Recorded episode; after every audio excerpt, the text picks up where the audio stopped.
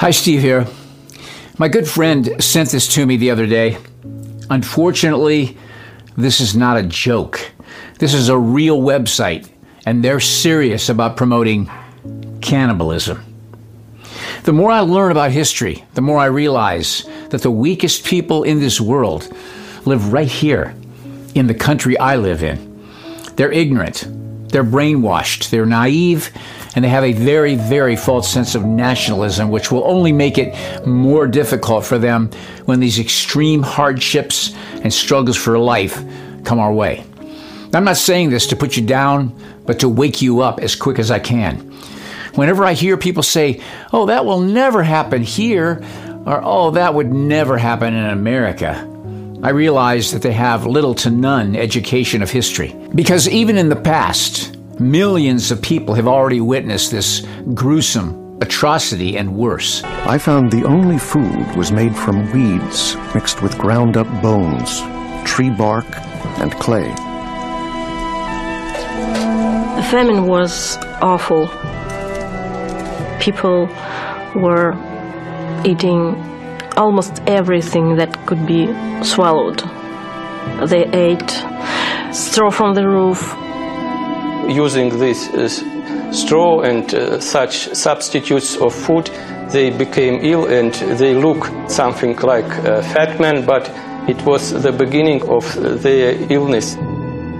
We ate all cats, dogs, horses, everything. Shafroth cabled Haskell in Moscow that the body of a Russian assistant who recently died from typhus had been dug up and eaten. Ten butcher shops, he said, had been closed for selling human flesh. Americans read that Shafroth himself had been eaten. The government tried to stop people eating corpses. And they led propaganda against this, and they tried to put guards in the cemeteries in order to prevent people from eating dead bodies. Grandma uh, told me about it. When the dark was coming, they put a huge lock to save children because children were the main target of cannibals. There were cases of killing children by their own mothers, by, by, own, by their own parents, and eating them. Some mothers did that for mercy, but some mothers killed them to feed other children, especially very small babies. The starvation would peak in the winter and affect 16 million people. This reality is what I know is ahead for this world. Yeah, even in America. I don't like to think about what could happen any more than you do, but putting your head in the sand and pretending like it can't happen will be like signing your own death sentence. This is why I've always been a proud sponsor of My Patriot Supply because I know that having survival food is a way to prepare for you and your family in these days ahead. And this month, you can save $200 on their best selling three month emergency food supply kit. Over 2,000 calories a day, 21 varieties, up to a 25 year shelf life. Tasty breakfasts, lunches, dinners, drinks, and snacks. Resealable, heavy duty four layer pouches with oxygen absorbers. Made in the USA, no MSG added. Sealed into six rugged, water resistant buckets. Ships fast with free shipping included.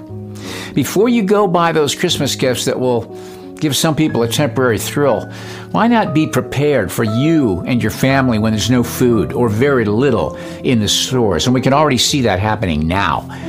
Go to preparewiththinkaboutit.com and save $200 on the best selling three month emergency food supply kit that you can get your hands on. That's preparewiththinkaboutit.com.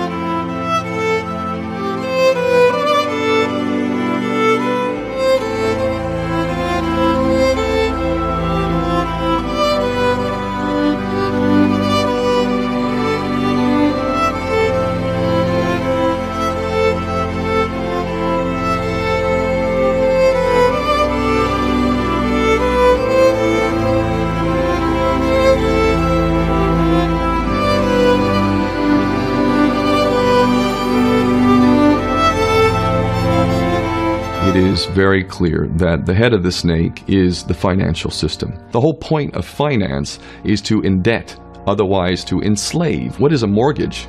I mean, what does that stand for? It's called it's a death grip. So when you get a mortgage, you have a death grip held over you because you are in debt. You don't even own the house. The bank owns the house that loans you the money to buy the house, unless you're fortunate enough to have all the money to buy it outright. And even then, you can be taxed by the government, and if you fail to keep up with those taxes, the government can then take it from you. The whole system is based on a financial fraud, which effectively takes the power that we have and it gives it to a tiny group of individuals who are running the world through the control of finance. With the infinite supply of money that we have allowed them to take, they have literally an infinite supply of money, and with that money, and from their psychopathic point of view, they have bought everything and everyone who can be bought. So, those of us who cannot be bought because we operate on a level that goes way beyond the material, we are not rewarded for such behavior, we are punished for such behavior. And the most slovenly, disgustingly criminal, pedophilia, uh, you know, corrupt moral individuals, those are the ones that are rewarded in this system, which is upside down. We reward the pedophiles, we reward the corrupt, we reward the liars, we reward the people with no morals at all.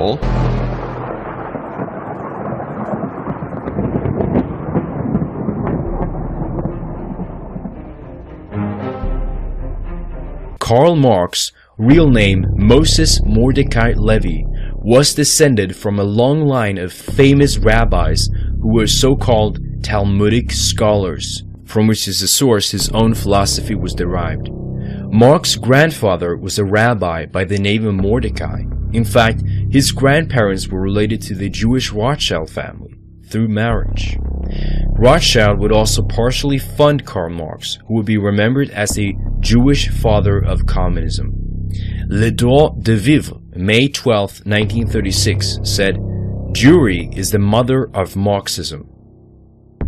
The Communist Manifesto laid out the ideology of communism. Its key points include a central bank with monopoly on credit, abolition of countries and nationalities, abolition of the traditional family consisting of a man, a woman, and children, abolition of private property, which means no rights for the people, to make it impossible for people to earn a livelihood by introducing heavy taxation, confiscation of property, abolition of the right of inheritance, and a communist state, i.e. Jewish monopoly on credit and banking. The media in total control of the communists. Women should not focus on family and children anymore.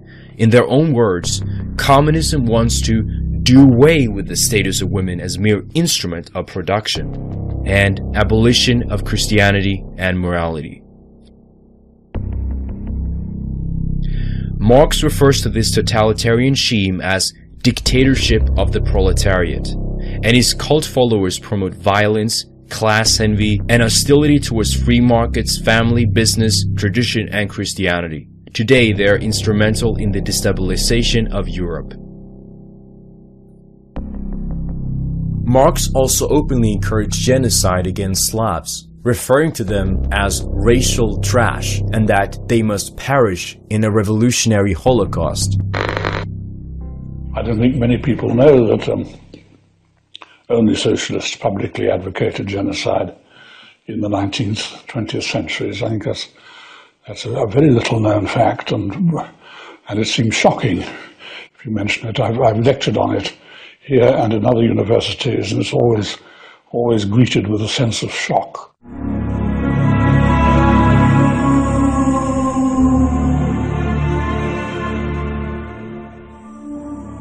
First appeared in, in January 1849 in, in Marx's journal uh, Neue Rheinische Zeitung.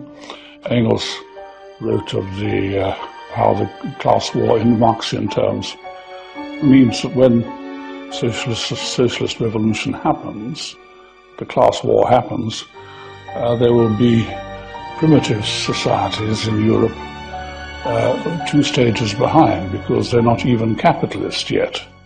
And he had in mind the Basques and the Bretons and the Scottish Highlanders and the Serbs, and uh, uh, he calls them racial trash, uh, Völkerabfälle, racial trash, and they will have to be destroyed because being two stages behind in the historical struggle, it will be impossible to bring them up to the point of being revolutionary.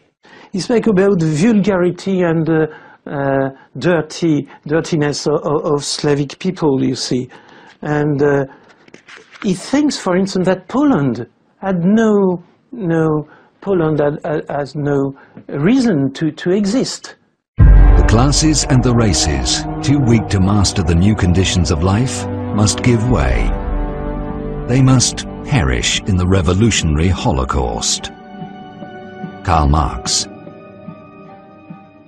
Marx began it. He was the ancestor of, of uh, modern political genocide. And I don't know that any European thinker of the modern period before Marx and Engels ever publicly advocated racial extermination. I can't find anything earlier, so I presume it starts with them. Jesus told us how the days ahead would be worse than ever before than anything in the past when he said, Woe to pregnant women and nursing mothers in those days. Pray that your escape may not be in winter or on a Sabbath, for at that time there will be great distress, the kind that hasn't taken place from the beginning of the world until now and never will again.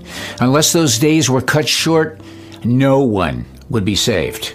But those days will be cut short because of the elect. Jesus told his disciples, Don't let your heart be troubled. Believe in God. Believe also in me. In my Father's house are many rooms. If it were not so, would I have told you that I am going to prepare a place for you? If I go away and prepare a place for you, I will come again and take you to myself, so that where I am, you may be also. You know the way to where I'm going. Thomas said, Lord, we don't know where you're going. How can we know the way? Jesus said, I am the way the truth, and the life. No one comes to the Father except through me. If you know me, you will also know my Father. From now on, you do know him and have seen him. If you don't know Jesus Christ as your personal Lord and Savior, if you don't have that relationship with God Almighty right now, you can. I leave a prayer in the description box below. Go to that page, click on that link, and pray a simple prayer. If you would like to make Jesus Christ the Lord of your life, think about it.